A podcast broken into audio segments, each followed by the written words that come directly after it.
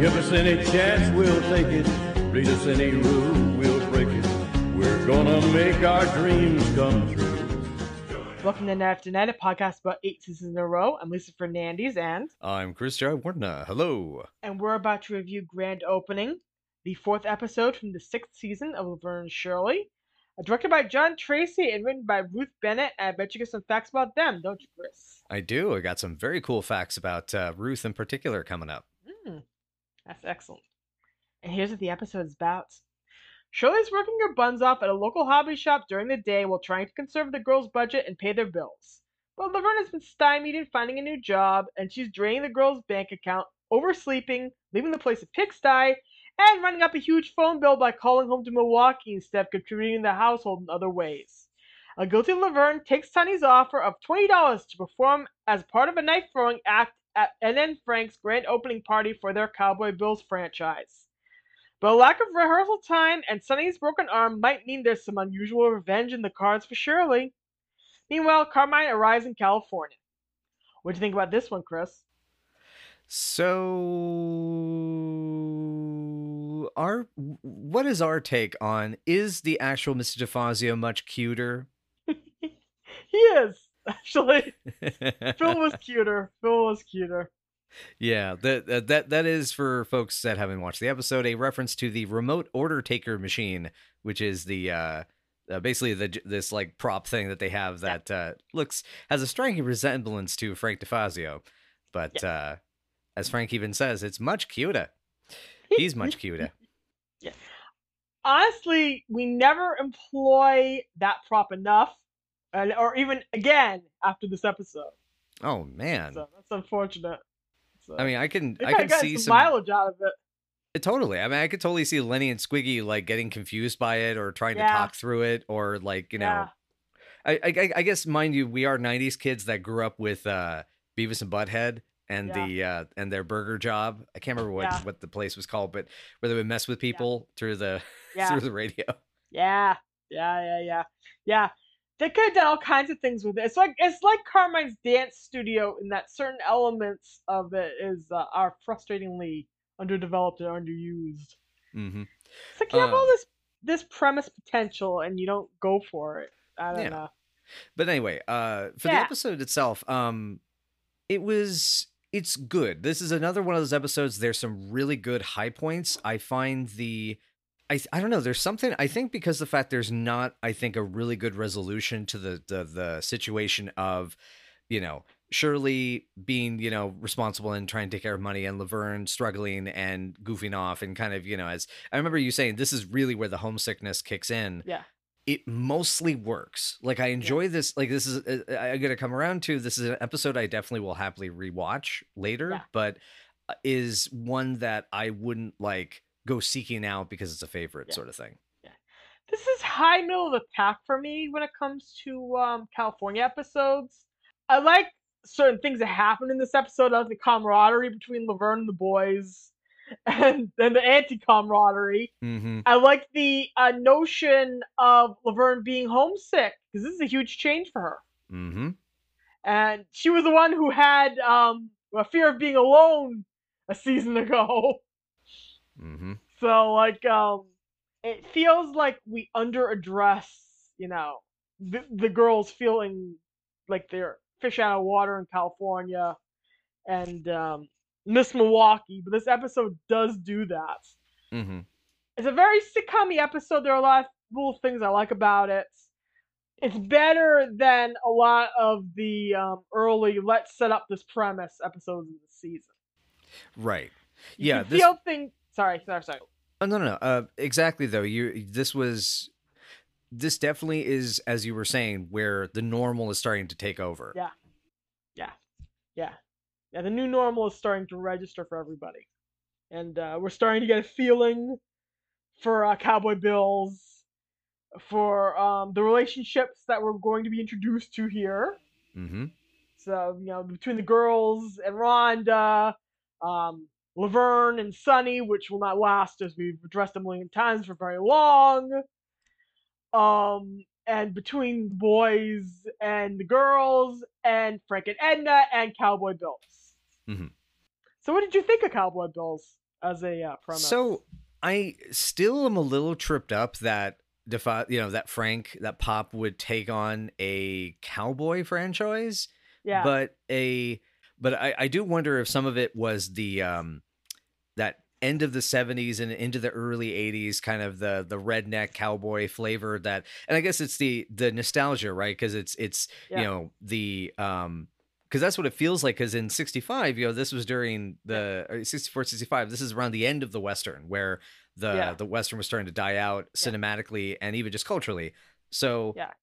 It feels like you know in a sense like it, it is an old timer's place in a sense and that Yeah. having frank be there makes a lot of sense because this is a way for him to sort of relax it's it's a s- you know he's he's in a sense he's getting put out to pasture you know just Oh. the pasture is a uh is is a kind of a chill restaurant instead of you know just go out go out into the pasture and maybe you know die slowly Well, the show's going to show that the exact opposite is true because there there will be things afoot as the last three seasons of the show progresses.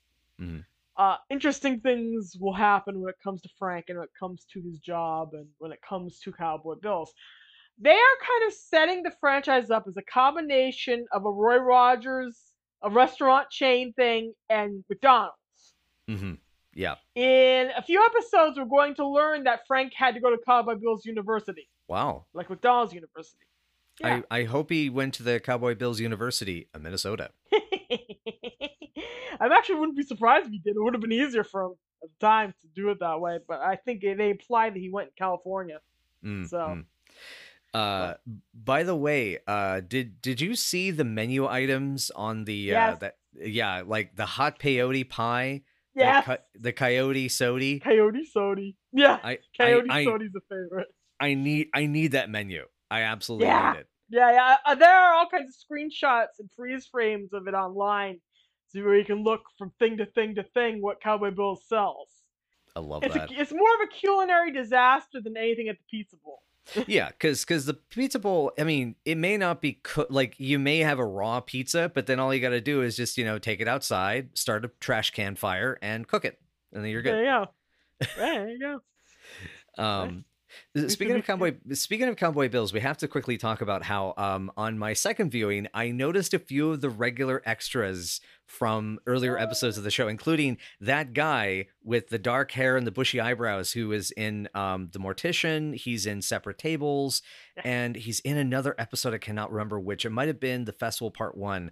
Um, Oh, future future me, d- track this guy down, get some pictures. You're gonna hate me later, I'm sure, but but you know, definitely track down some Yeah. pictures for the YouTube version to put up. Yes, yes, yes. Do this.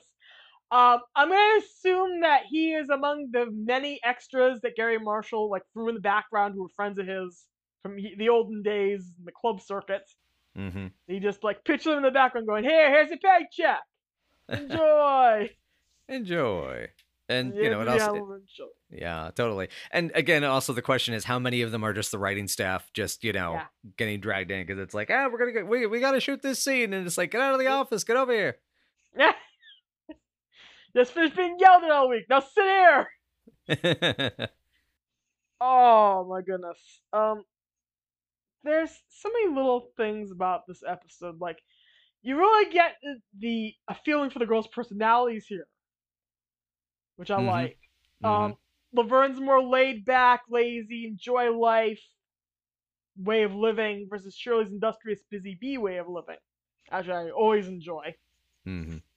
And they love each other, but Shirley is basically swimming for her life, and Laverne's sitting there talking to Terry Bonafuco over in uh, Milwaukee, Mhm. and it's just I. Um, if you uh, we can, we should actually note that there have already been some opening title changes. Yes. Uh goodness gracious. Yes.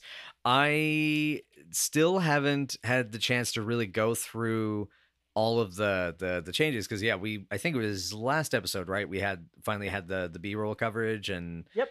all the new stuff. Yeah, it's um it's a lot of stuff. I need to actually like do almost like a breakdown because it's it's uh to sort of match the times and match the way the show was evolving.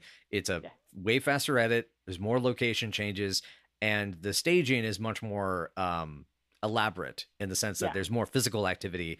you know, it's kind of like that bit in Futurama, right? It's like, and remember, this is a motion picture, so we'll need to see lots of movement, move constantly, do everything, throw a pie for God's sake.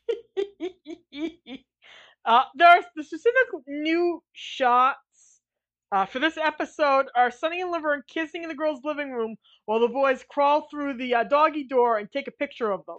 Oh yes, yes, yes, yes. There's that. That's in there, and uh, the, the shot of the girls roller skating is brand new Mm-hmm. because in the last episode it was them laughing with the um the um figure that we are introduced to. Mm. and we'll never see again. But I'm, I'm guessing as the season evolved, they just kept saying, "Oh, throw this in, throw that in, throw this in, throw that in," until they finally locked down a uh, opening credit and a closing credit sequence. Mhm. Uh, it takes till about I want to say 12 episodes in till we finally nail down the opening credits and closing credits because uh, after Ed Marinaro leaves, Oh, that's we have to remove him from everything. Mm-hmm. Yeah. So it's um a very much a work in progress. You can kind of feel everybody trying to figure out what the heck this new version of Laverne and Shirley is and what how they're trying to sell it to America and the Right. world. Right. Yeah, as we were saying, you know, this is definitely even though it's set in the 60s, you can feel the echoes of trying to hit a more contemporary audience of the the late 70s. Yeah, and yeah, yeah. it's uh it's actually kind of interesting to pontificate of like post Miami Vice what this show would have looked like gosh, yeah, you know, where like would they have had an episode where you know there's there's a Don Johnson lookalike that comes on and looks all hip and cool, or you know like a uh, a sci-fi episode per, post Terminator or Aliens where uh, the boys get involved in some B movie production that is Mm-hmm. supposed to be you know from the mid 60s but is really clearly about the 80s but my Yeah. point being though yeah, Yeah. the present sense of presentation for the for the uh the public is is definitely it's one of the things I guess I find kind of jarring is that even though this crew is definitely I think getting much tighter and like as we'll get into like the director and stuff you know Tracy is a very good director but at the same time there's not it feels a little bit more by committee and by experimentation rather than necessarily that sense of heart and Yeah. vision that I felt the pri- prior seasons yeah, had. yeah. I think at with season six, they're trying desperately to reshore up those ratings, and then it works. Then Right. season seven, they relax more, and yet uh, there's more tension backstage, uh, and they have to uh, deal with stuff, Mm. Mounting, mounting stuff that uh, causes a different kind of uh, drama. But uh, Yeah. ultimately, there's a feeling of okay, we have to get this going, we have to get this going, we have to sell this, we have to make people convinced that it is a good thing, as we've Mhm. said before. Mm-hmm. We have to talk about how they reintroduce Carmine to the fold. Yeah. Um Bigger than a dancing bread box. That's adorable. Um, I I love that line. Okay, so as those who've watched, listened to the show, and it feels weird because like we had a long break between se- recording season five and then recording now for season six. I've mellowed regarding Carmine, Yeah. and Mhm. this, and I I think also Eddie Eddie passing I think had a lot to do with that too. Yeah. But uh, then this episode, I felt really sympathetic that he was basically being sidelined by, Yeah. Like, sort of like, eh, we don't need you anymore. We got a stunt guy now. Your, your stunt Yeah. double is replacing you, and it's like, oh, d- oh, oh, d- oh, oh. the funny thing is that um, the two of them will become roommates Hmm. and friends for a while here, so that's gonna happen. So keep your eyes peeled for that one. nice, good. Um, but yeah, there's a feeling like I like well they're playing get rid of Carmine and uh, it didn't work out. Yeah. I don't know why. yeah. Uh, it, go ahead. Go ahead. No, go ahead. We know it had nothing to do with Blansky's Breeze. Blansky's Breeze is over by now. Mm-hmm. So I know Eddie was trying to strike out as more of a Broadway actor, do more theater in the off time when he could. So I don't know if perhaps he wanted to uh, get back on the Great White Way and leave the show. And actually, here's what Barry, Betty Garrett does at the end of the season. Hmm. So we'll get there. You will eventually get there. Hmm. But uh, yeah, Carmine at first is less less utilized They start to utilize him later in the season, definitely in season seven and eight because they need him. Right. He becomes a utility player. Yeah. But at first, it's like, where does he fit in with the girl's new, in quote unquote, swinging California lifestyle? Right. It's it's a very element of, you know, it's kind of like when you do a sequel and you have a bunch of new characters, the old Yeah. characters kind of you you need to find a place for them and that either that weakens one or the other. The new characters are the old characters and it feels like it, they allow the new characters to take precedence. I I mean, this is actually one of my issues with the Star Wars sequel trilogy is that I I loved seeing those characters return. You know, I I love the original Mhm. trio and I love, you know, and I love Lando and all that, but Mhm. I would have been totally fine with a brand new trilogy with new characters and say, okay, Skywalker Saga was done with Return of the Jedi. And because when you have too many, and that's I guess the thing is they're trying I think I think you put it well that they're trying to find his place and it's almost like they're trying to find room for for Carmine at this point because Yeah. um he clearly still has the chemistry with Shirley and Yep. the uh and you can even kind of feel that the joke about the two of them, you know, him still being basically, you know, blueballed by Shirley, it's not really working now because Yeah. of like how much more liberated the season feels. Yeah. Yeah, well, we have officially moved, like I said, in the swinging 60s. Things get even wilder as the season goes on. And wilder and wilder as the last uh, couple seasons progress after that. Uh, so it's not as if Shirley is holding on to her chastity for any other reason other than her personal moral standings, which in a way is admirable. Mhm. But uh, we also get strong hints that things are getting uh, more intense between them. Right. At least by the time we get to season seven. So keep an eye out for that one. Okay, I definitely will because I'm kind of curious to what extent they will have a. Because one of the things I find interesting also with the Carmine and Shirley relationship, at least how it feels in season six, is that especially the way she interacts here with him, there is a sense of like keeping up appearances, but that yeah.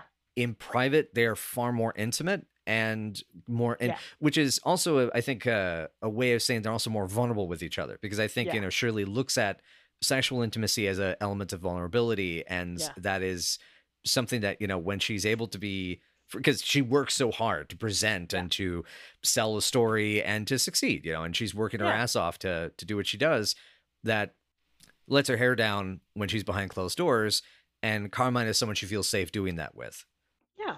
Well, yeah. Yeah. Yeah. Yeah. Yeah. Yeah. Ultimately, um, it's about um the two of them getting us getting together more and more strongly as a as a couple. We actually start to see to, in a couple episodes the show leaning towards kind of couple pairing up these two couples. We get like a sense of Carmine and Shirley plus um, Laverne and Sonny, and them being two couples doing coupley things mm-hmm that gets ruined once uh, Ed Marinaro takes off. right But for a while, you can almost feel like the show is uh, building toward uh, pairing these two couples off, and that's the end game. Yeah, because I mean, they uh, even uh, like it felt very significant the way they set up a double date at the end of this episode. Yeah. Yeah, yeah, yeah. It becomes even more so if for the next like go five, six episodes, Wow. and then not anymore. not anymore. Sorry. Not anymore because Ed ran for the hills, and I cannot blame him because the role that he got was plum, and the um, you know, he made the right choice career wise. It's like Michael leaving to go do Spinal Tap. He made the right move. Mhm, So you can't really argue with that. yeah, it's it's the uh you know when people so you know some people move on and then other stuff changes and it just you know the, catch i think with this type of a show is also that as we said they're because of the fact that they're very much focused on being the sitcom being the funny being the this and there's certain kind of tropes of that that uh, it means that as an actor you are absolutely going to get stuck in a rut and that's just kind of part of the problem with the format and as much as i say that of sitcoms that really is the case with any ongoing series Yes, Because, I mean- any ongoing movie series, absolutely anything, Yeah. anything, anything. There are genre formulas for every single form of fictional media. exactly games and books and movies and TV shows, and that's just how it is. And that the key is how you tell your story. Mhm. That's the key. Yep. That's the And- key. And that's and that's the other thing I also as I was saying about this series about the, because it feels so different season six from the prior fa- uh, five seasons. Even though there are clearly those elements it feels so different to me like spiritually fundamentally. And it feels so california versus so you know midwest slash new yorker uh that it it feels like a new show. Like it Yeah. feels like the- and i can understand that the writing staff the producers the cast crew etc that they wanted to do something new. And that's where i think this idea of you end a project at a certain point and then you do a new project with that same group you know? Like as much as people give a lot of crap to like tim burton for having you know a style and a feel i think it's actually kind of exciting sometimes when he has in the past i don't know if he'll continue to do this but you have his same crew his same production designer same cinematographer etc and it's like okay we're gonna end this project now. We did this for you know three years and now we're gonna go do something new. And like that's the and even uh scorsese and even um and actually most importantly would probably be uh, spielberg. Because spielberg you know for so many years it'd be like okay same cinematographer usually the same writers like scott frank and uh john logan and David Koepp and uh those sort of folks. And then figuring out what are they going to do next? And i feel like that's where this season is kind of going it has it's starting to balance out. Now i'm starting to finally get the laverne and shirley feel more here and with also with the prior episode with studio city because those first two episodes felt like you're practically like okay like saying to the show like you're practically setting up a entirely different series here. Like this hmm. doesn't you know that's what it that's how it came off to me. I think this is finally me after some weeks have passed to be able to to process and kind of phrase it the way that i felt about it and it's because there's that element of clear inspiration or analog but it Yeah. feels so tr- i guess like i don't know intrinsically different like part of its dna has changed to where it's not it's recognizably similar but i know it's not the same We'll see though. We'll see how you feel about like by the time season seven rolls around, because Okay. everything shifts and everything changes, and uh, pretty much after I think Candy is Dandy, we have our premise, and we start settling in to uh, what the show is going to be, and uh, this is how we're going to roll for the next three seasons or so. Mhm. so it's speak gonna- yeah, uh, go. uh speaking to that end just to change move on to the topics um is the the whole gimmick of the third act of the episode which is the um the knife trick the the Yes. the knife act Yeah. um what do we think of this and uh you know how did this play like when you first watched this i'm curious what you thought of it uh, typical typical slapstick, and probably the the writers going, ha ha ha! I bet you she'd love to do that to her, wouldn't she? Just you can see the cheap like laugh in the writers' room Mm, about them staging this on one hand. Then we needed some physical comedy, and it's fun, it's silly. What makes this scene for me is the banter. The banter Mhm. is pretty good. Mhm. The boys really bring the banter to the- section of the episode. oh yeah mr by a mile and uh and i love how even lenny is uh is getting really encouraging Yeah, yeah. even Lenny's like, kill her, kill her, kill her. Which is ridiculous because two seconds before that, she looks at the boys and tells them she'll do anything. Do anything at all if they get her down. And Lenny shoots Squiggy the most fleeting look, and Squiggy is so unmoved. Oh that's funny Which is- i i didn't catch that that's adorable I still don't believe you didn't catch that. The way Lenny looks at Squiggy with his mouth wide open, going, Yeah, please, please, please. And Squiggy goes, Cheap talk from a dead woman. I also I one thing that made the scene for me was the whole get Shirley in the getup and the name Yeah. De- Deadeye Feeney. I Yeah. want a Western AU now about this. yeah, yeah, yeah. I, I, my note on the scene is Cindy's loving this. Yeah. She's having fun here. I, I hopefully well I mean I think only one of my Cthulhu game players because I do for those at home I do a ta- I I run a tabletop RPG based on Call of Cthulhu and uh Deadeye Feeney is definitely showing up as a train robber. Good. Good. Very good. Uh, did you notice the wingtip collars on our extras here? I did notice a couple of those. Yes. Yeah, 70 anachronistic 70s collars ahoy. This Yeah. seems to be a thing in the background on on the background characters during Cowboy Bill scenes, and it's annoying. Every time I see it, it's like they've given up. We're just gonna pretend it's the um early '80s here, late '70s, and forget about everything. hmm This is the first time we see Rosita, who is Yes. Frank's waitress. She figures into a few episodes and then kind of fades in the background, unfortunately. So that's interesting. You mentioned that, yeah, because um, the only other episode on IMDb aside from this one that she's credited for is uh, Road to Burbank, and that's it. Yep, yep, And- yep, yep. She has a major role in Road to, Road to Burbank, and then gone Yeah. in the background.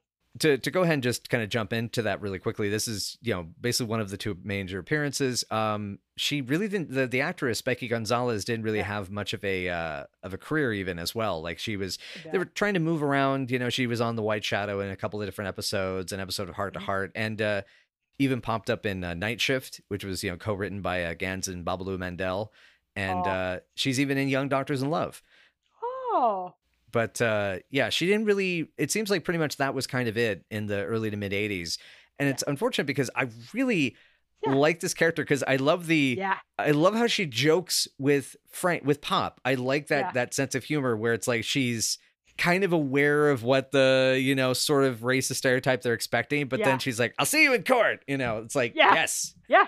She's a lawyer. She's a trainee law- lawyer. We're gonna hear more about that in Road to Burbank. She's Ah, fabulous in what little we get of her. I love when she's talking to Laverne about why she's so concerned about Shirley pretending pretending we learn pretending. Why Shirley she's so concerned about Shirley throwing knives at her. And she hears about the phone calls and she looks at Laverne and goes, So long, partner. yeah It's a great line. it's a great exchange yeah it's a good callback to that bit Yep. yeah Um, but yeah, I love this as a good hallmark example of physical comedy in the Laverne Shirley world. And everyone's performances of what is what makes the scene.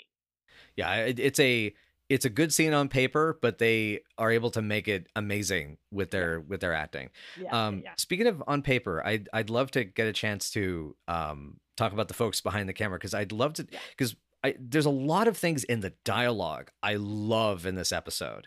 Yeah. Um, like it, just like Rhonda, you know, the the Yeah. exchanges with Rhonda. It's like, what is it? You know, Rhonda, I don't care about your life. Have I ever told you that? You know, like that is scathing venom, but at the same time, it's like it's it's also it's such a Shirley way of saying I'm done with you. Please leave. Yeah. Like those types of exchanges, Sonny, the whole like uh the reveals at the end. Um so Ruth Ruth Bennett was the writer of the episode, and um, at this time she was getting her start as a writer for TV. Uh, this was actually her second written credit, uh, written by credit after an episode Wow. of Taxi the previous year. Wow. Uh, she has one more episode of Laverne and Shirley to go, so we'll revisit her at some point. Um, she went on to create multiple shows through the 80s, which is interesting. And these are mostly one seasoners. So she created and wrote for Sarah, the show with uh, Geena Davis and Alfre Woodard. She also got a ton of uh, uh, script script credits for Family Ties. And with uh, Susan Seeger, who wrote Not Quite South of the Border last season, uh, she created Mm-hmm. both Duet and Open House. Oh wow, I loved that show when I was a kid. Watch it on Fox. and so you know that was uh, and it looks like they had kind of like a writing partnership so i wouldn't be surprised if they may have met each other during the the, the writing room of this uh this series That's um awesome. And so ruth you know stayed active writing for the sitcoms and up until about 2002 and it looks like the last credit she had was for an episode of uh sabrina the teenage witch. Oh, this is a really really good script. Like as much as It i is. i have my you know like little quirks about it like it's like this is one i would have fun directing i would Yeah. i would enjoy dir- i can just imagine like getting that text and getting to play with like the notes where you're like add a little emphasis here add a note there work with the actors like what do you think about this and you know that that's a it's a really fiery engaging Oh, yeah. piece it is a. It really is. I do like the writing here. I do like a lot of the writing here.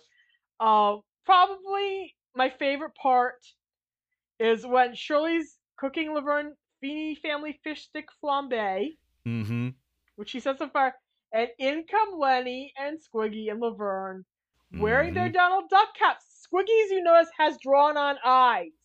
yes yes and they are all singing the Mickey Mouse theme, uh, the Mickey Mouse, uh, the Mickey Mouse Club march, and um, they have been to Disneyland together, and that's adorable.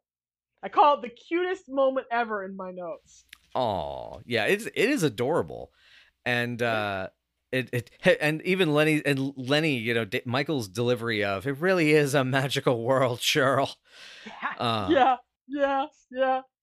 I love that Laverne considered going to go uh, be uh, Snow White. Imagine though if they had gone that direction. Just imagine we would never see, see any seasons of this show past season five. Yeah. If they, they had gone that direction, because no way would Disney uh, let them use their music or iconography. Oh, certainly. think.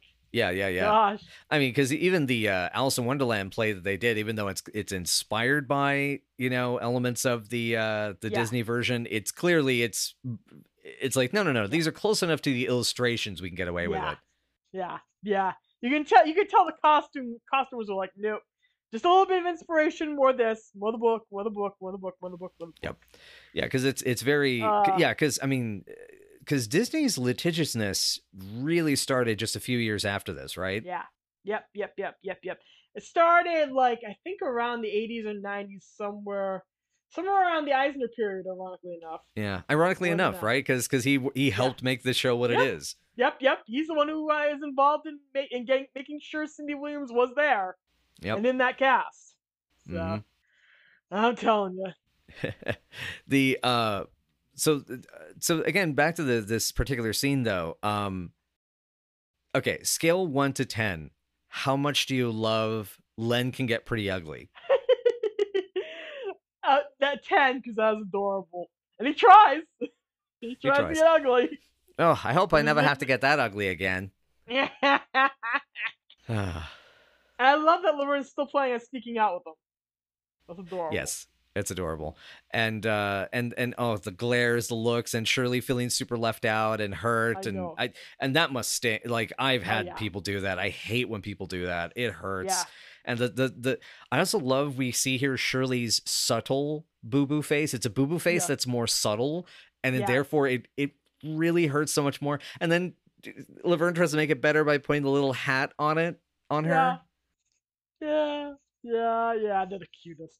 It is the cutest, and it shows you how uh, closely knit these four characters have become in spite of themselves. Mhm. Which, considering uh, when we get backstory of what happened during the road trip, is kind of amazing. But we're gonna get there. Yeah, I get the Yeah. feeling that episode hadn't been written yet. Yeah, yeah, but and that, but then further canon continues to ignore it, and they get closer and closer. Like the boys are basically the girls' closest friends, Hmm. and they stay their closest friends um, throughout season six and seven and into season eight, especially when Laverne's got nobody else to talk to. After a while, so does neither does Squiggy. Mm. So, so they talk to each other. That's the option. That's yeah, but that's the thing. They they they still they're close. They hang out. I mean, Yeah, you got there's yeah. definitely benefits to having friends like that. Exactly. Exactly, exactly, exactly. The girls, by the way, do go to Disneyland together later. Oh, good. Phew. This is referenced later in canon. It's a background detail in one of the show's most what the heck are we watching episodes. We'll get there. we'll get there. Mm, Mm.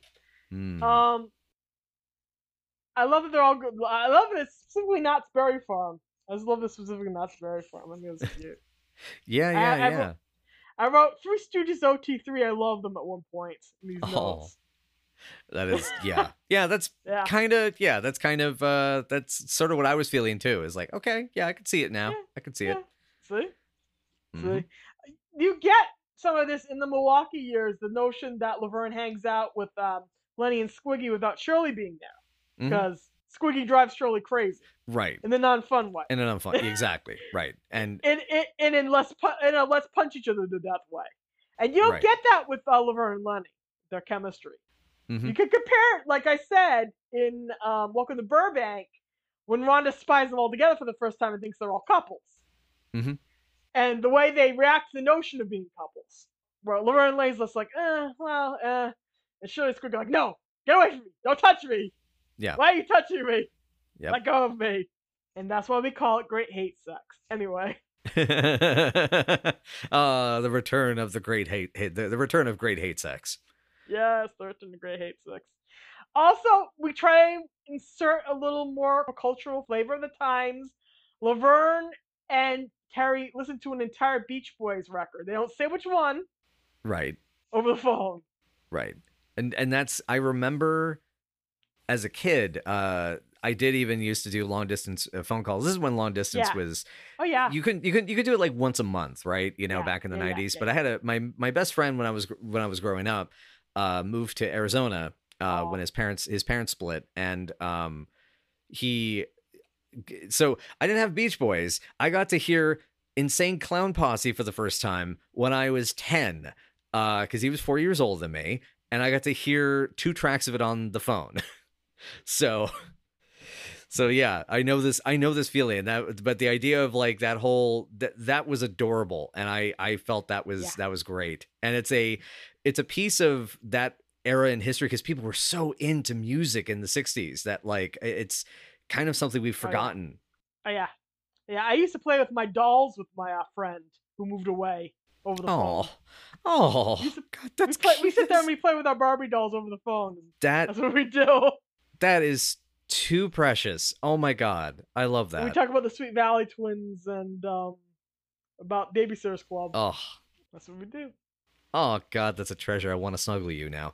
Oh, Um, um, but yeah, the other thing I want to mention about the scene though, okay, so Laverne's in a in a shirt and her underwear, so she's just been kind of lounging around the house. It's a mess, you know. Now, at least you do see the newspaper, and I like that the newspaper has been thrown around in such a way that she's probably getting mad because she's been calling every place for a job, and she's trying to you know talk Yeah. with them over the phone about it because you know sometimes you Yeah. can actually get the job over the phone. You know, they they just Yeah, interview you there and she's probably thrown the papers in anger. Um, there's all these great little details in that scene. Um, I noticed the sexy panties that she's wearing. Yes, and- you didn't know.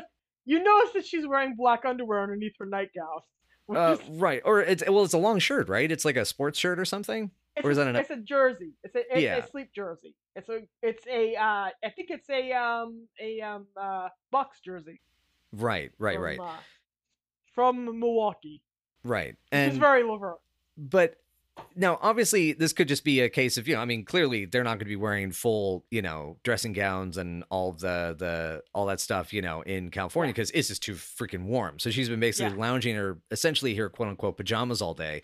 But you know just going back to the thing of you know women only wear the sexy underwear when there's uh there's something afoot. Now it could just be it's laundry day and she hasn't cleaned the house. And so you know there that's that's all that's left because you know i mean i've got my nice pair of socks that my nerd socks that i pretty much only wear when there's either i'm going to a special event or there's no other socks in the drawer Yeah. um Yeah. they're, they're fallout 4 socks by the way Yeah. but uh it did make me wonder if there was some afternoon delight going on and if that was kind of part of the implication but in any case i did think that was it, those were interesting little details that felt like kind of su- like interesting subtext about laverne's behavior because you know i could see her you know wanting to blow off some steam with you know just like a random hookup or you know Yeah. just something Yeah. like that I could see that happening, but I think it's a little bit too soon in the California era for her to be doing this. Uh, in a, in a few episodes, yeah. In a few Okay. episodes, yeah. In a few episodes, and actually by season seven, she's just going out with guys who randomly show up at her door that were directed there by the boys. Oy. That actually happens. They lean so hard on the Laverna's horny dubstep crotch that it just basically becomes their personality for like it's two and a half seasons until it culminates in perhaps the show's worst episode.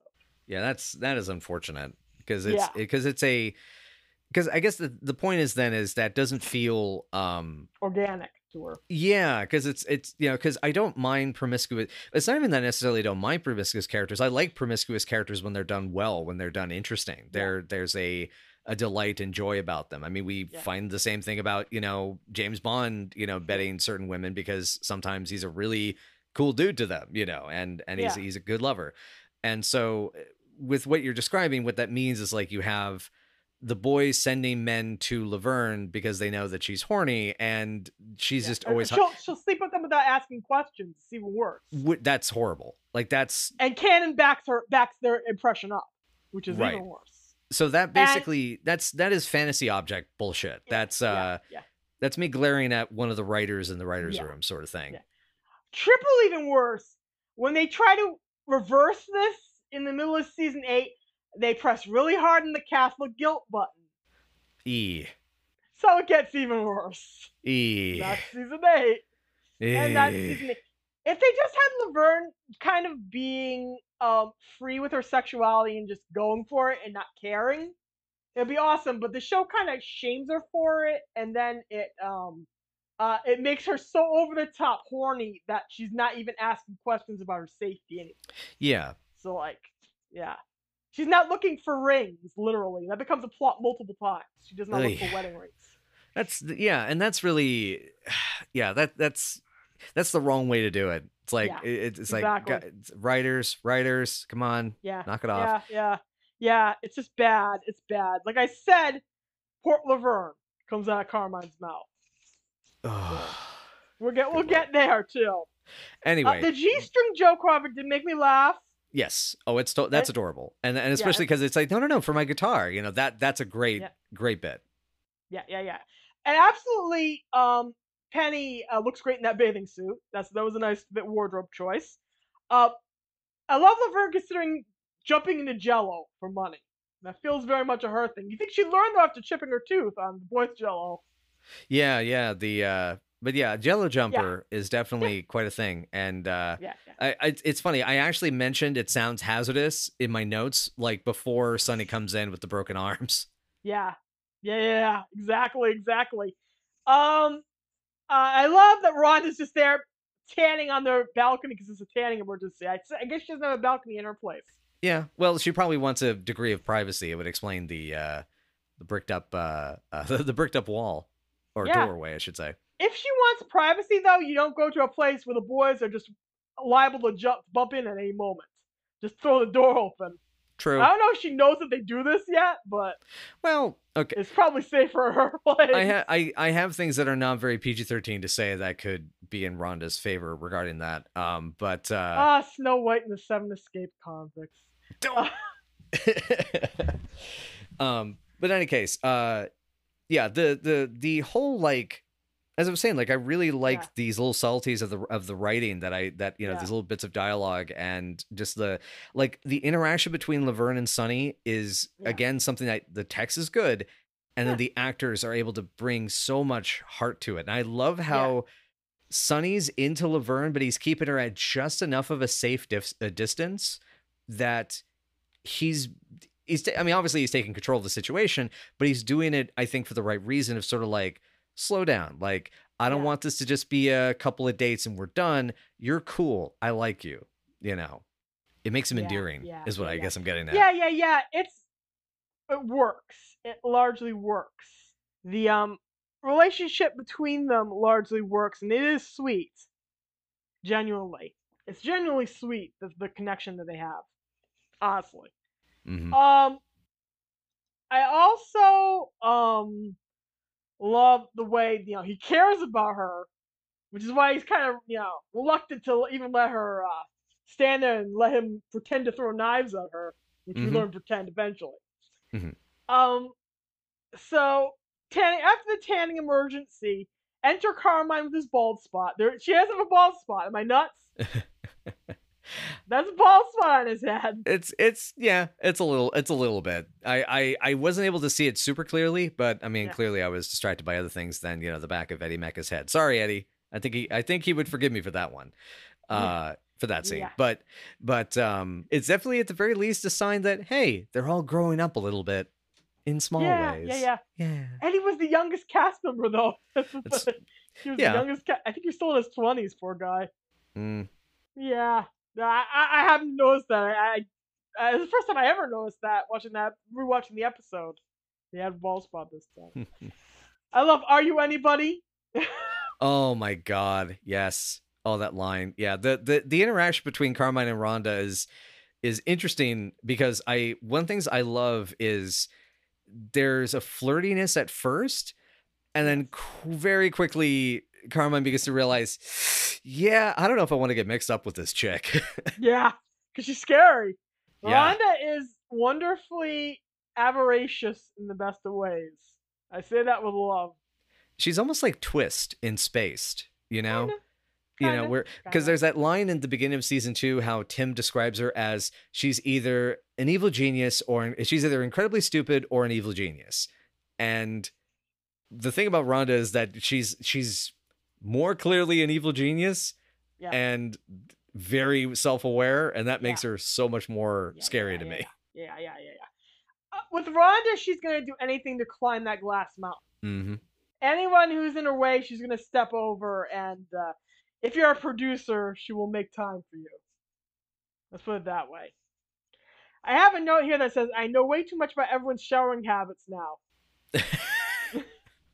You mean as uh as to Carmine running out to take a cold shower? No, uh, there was something else. That, I forget that. Now I forget the how the heck the line was. I think it was about um, uh, either about Laverne skipping a shot. And now I can't remember what the heck why the heck I have this note here. But I wrote it down for a reason, and I'm gonna use it. Damn it!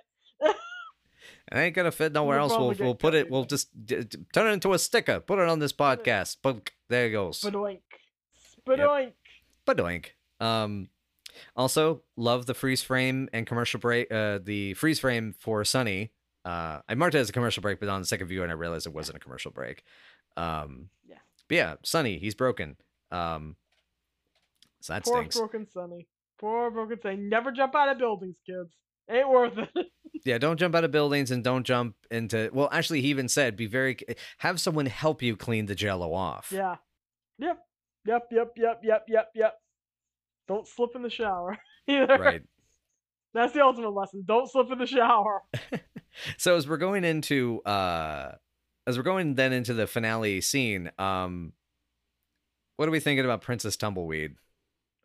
Ah, it's, it's one of those, yet another one of those, oh god, uh, anachronistic uh, references to cowboys and Indians that we as a society will outgrow soon enough. Yeah. Boy, vey. Oy vey. It's, it, it, it is not the show at its best when it does things like this. But culturally, uh, pretty much every other show was doing it. So, you know, I can't, it's not solely a Laverne and Shirley problem, it's an America has issues problem.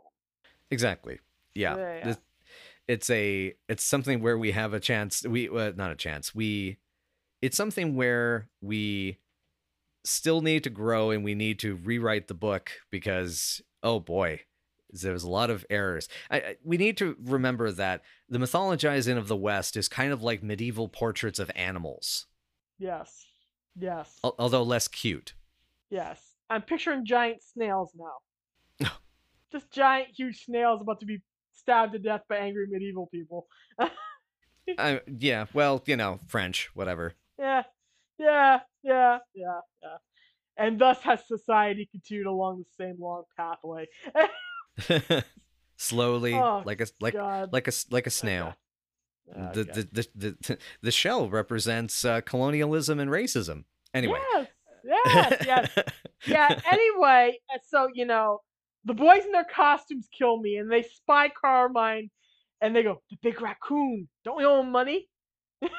yeah, it's like, hmm, hmm, hmm, hmm. Yeah, they just like quickly sneak off to the side. I love yep, that. Yep. Yep.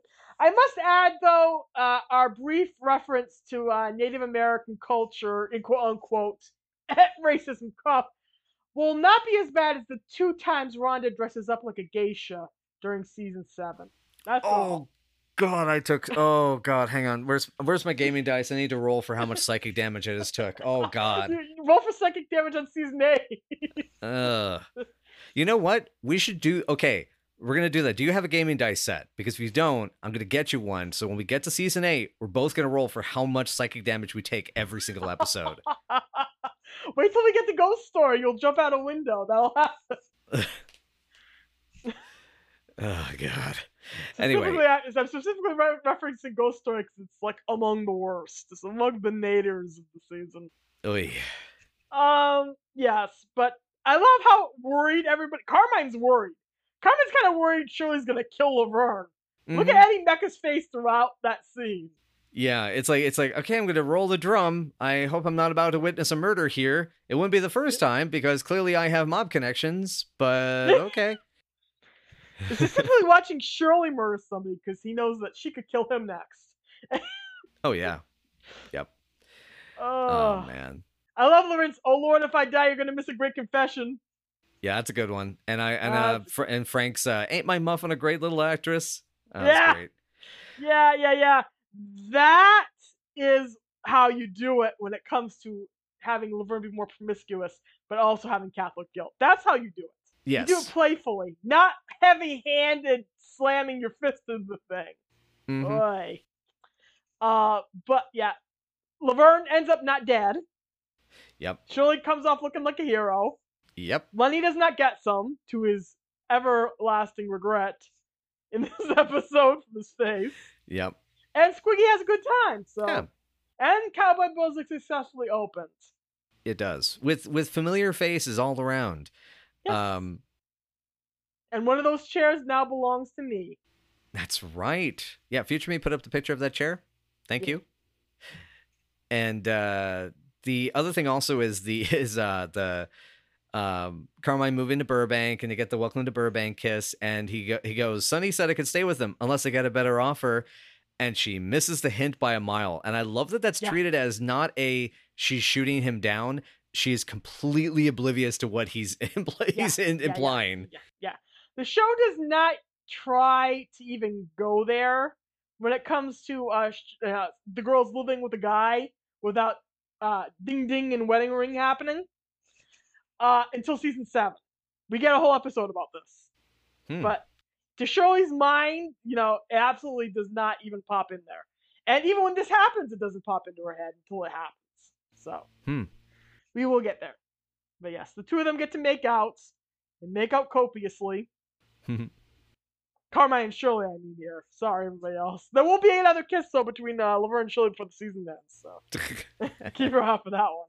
but yeah. Um, yeah, anyway though i i really liked the you know we didn't get a chance to really talk about the moral of the story too much but Yeah. the the idea of like you give up too easily the conclusionary message of like Yeah. Getting discouraged and she's letting you know she's kind of letting things slide and Yeah. obviously you know with with us as in a different time now because i mean my Yeah. my mother being able to tell me that you could live in california in the 70s in la Yeah.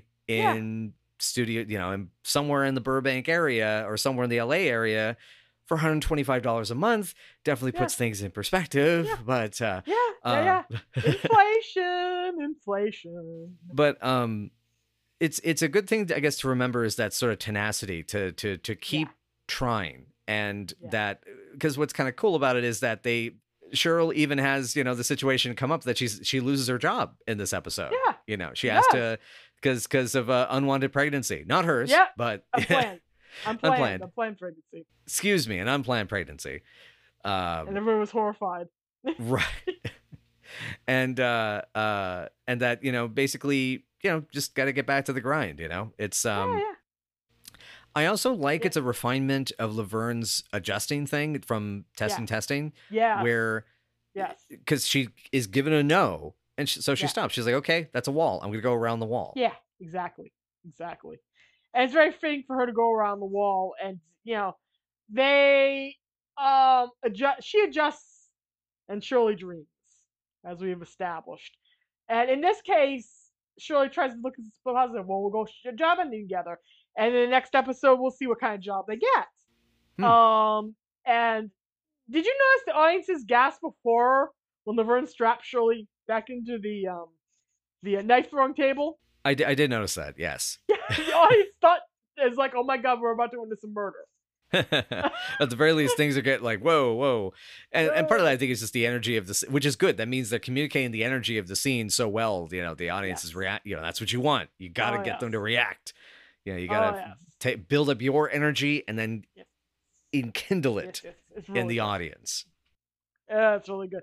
I love how that conversation becomes about you know Laverne adjusting to the atmosphere in a way. hmm So we're talking about adjusting.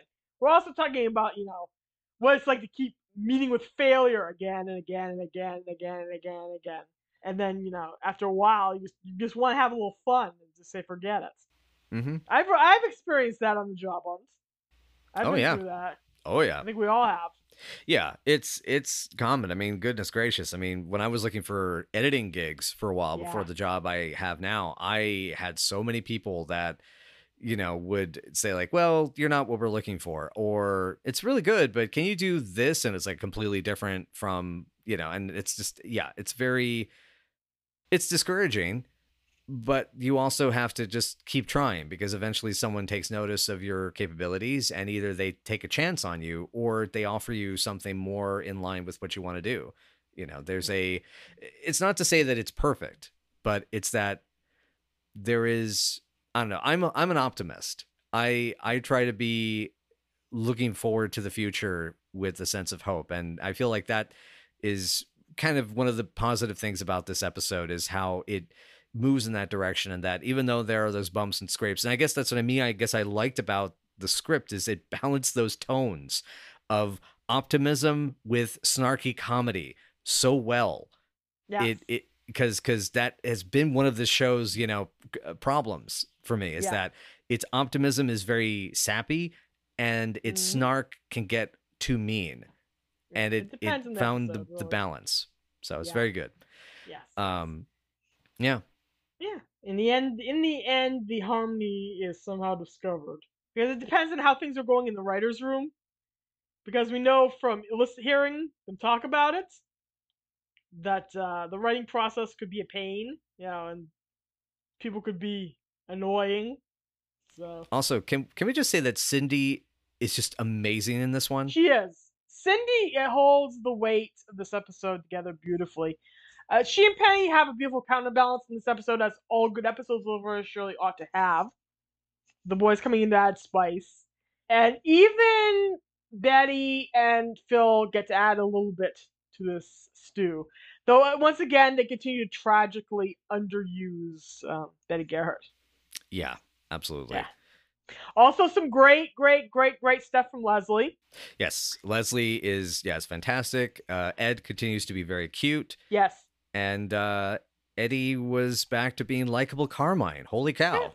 Yeah, yeah, it's a fine episode. It really ultimately is a fine episode. Yeah, In the end, we get some solid good stuff yeah, out of it.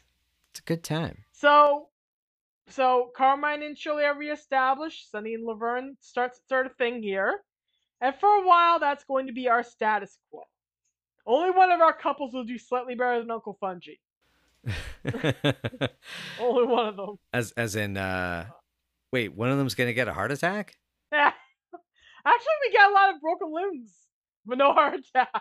Hmm. This season has a lot of broken limbs. Um, yeah. I wanted to mention Betty looks great in her braids. She looks. So, oh my god! I forgot to mention those are so cute. Oh my god! Yes, And the Fredna kiss is so cute. I is please yes, tell me there's at least yes. one episode that's just about Frank and Edna for this season because it's It is, but they fight during most of it. fudge. Oh god, they're so cute in this season. That's terrible. yeah, I know. I know. For the most part, they're very cute, and then disaster at the end of the season, which we'll get to. Boo. Don't like. Um Uh, but uh but yeah, so this is but this is interesting. Yeah, I mean I I I felt like Yeah. these last two episodes, this and Studio City, I felt like it was returning to normal and I like the I enjoyed these a lot Yeah. more. yeah, yeah, yeah, yeah. I just plain like this episode. Yeah, I this is probably this this is probably the first episode that I really really love from season six. There's a lot more coming up. This is one of the very first ones that I really really love, and um, yeah. yeah, it's good. Yeah, it's good. It's good to and it's good to hear that you say there's even better coming up because uh Oh yeah, oh yeah. Dating game is ahead of us. Born Too Late is ahead of us. mm, that's right, born too We late. got a lot of good ones. Sing Sing Sing is ahead of us. hmm You got some good stuff ahead. Yeah. Cool. Um, so I think I think we're ready to rank this one. I didn't talk about director John Tracy, but the only piece of trivia I had for him today was uh, that um, in addition to helping his family with international rescue, he would go on to direct 134 episodes of Growing Pains from 85 to 91, which makes up most of the show's run. Wow. Uh, Wow. yeah, as as this said before, this dude was another Mr. Sitcom to the point going into his IMDb is like a discovering a treasure trove of sitcoms you may or may not have heard of. It's it's wild. Highly recommend that to our listeners. Wow. wow. Good for him. Good for him. Yeah. Good for him. Um Love sitcoms. At least I. do. yeah, you, you love sitcoms. I I I Oh uh, yeah. I know. We already know. uh I will not belabor the point. But on a lighter note, uh what are we ranking this one? This is for me. It's a, a high seven point eight. Mm, Yeah, seven point eight. Uh, it's not upper upper echelons, but it is a lot of fun. It's got some great scenes, uh, great physical comedy, a good moral, good conflict between the girls that get settled well. So, uh, good good material for absolutely almost every single cast member.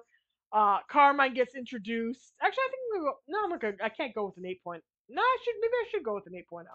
Yeah. I'm go with an 8.0 Yeah, it's not a nine or ten. Like it's not like nine or ten amazing, but it's a good episode. It's probably one of the best episodes of the early stretch. Well, I- I- of, um, you're gonna go lower. I, I, I'm going to follow you. I was thinking of like a 7.3 or 7.5, really seven and a half or so. that probably is right. Yeah, and I think and and I think I'm gonna claw back up to that.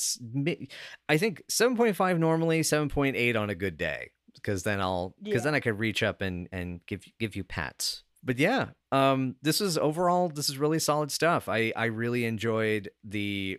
This felt more like getting back to Laverne and Shirley. I think this this this and the last these last two. I think conceptually I like Studio City more, uh, but this had Yeah. far better execution. This is far more watchable. Yeah, yeah, yeah, yeah, yeah. The first like three episodes of the season kind of suffer from we are establishing order. Um, Welcome to Burbank is fun enough. Studio City has its moments. This is the first one that really clicks, at least for me. We start going, ah, this feels more like the girls just in California. Right. And of course, you know, not quite New York just wraps everything up from the Milwaukee years. So hmm yeah, Cool times. All right. So I guess Yeah. is that everything for today? I think that covers all our notes. I do believe so. All right. I do believe so. Cool. All right. Well, thank you so much, everyone out there, for listening to us at night after night. And if you would like to know more, please join us on Twitter at Night After Night PC or Night After Night Pod on Facebook, Tumblr, WordPress, YouTube, Patreon, or wherever podcasts are sold. And uh, if you would like to get in touch with us directly, you can reach us at nightafternightpod at gmail.com. And um, yeah, if, if uh, you got any questions, yeah, all that sort of stuff, you can throw us throw us a line. We may not get to it till the next season, or we'll have to do edits in between because we record these ridiculously ahead of advance. Not as much as we used Yeah. to, though. Thank God. Um, Yeah. Yeah. Anywho, um, so um, I uh, I feel like I, I don't know. I don't see what's up ahead. It looks kind of sweet or tight. Yes. The girl's in a new job wrapping gifts at a department store named Bardwell's, but Laverne soon runs afoul of a package of alcohol-laden chocolates which might bleh. chocolates which might get them fired before they even start. This is Candy is Dandy. All right, Candy is dandy. Bye, y'all. And for heaven's sakes, if you're gonna throw knives, be sure they pop out from the back and not in your friend's back. Un- unless you're a villain in a Amicus horror anthology. Hopefully, you're not.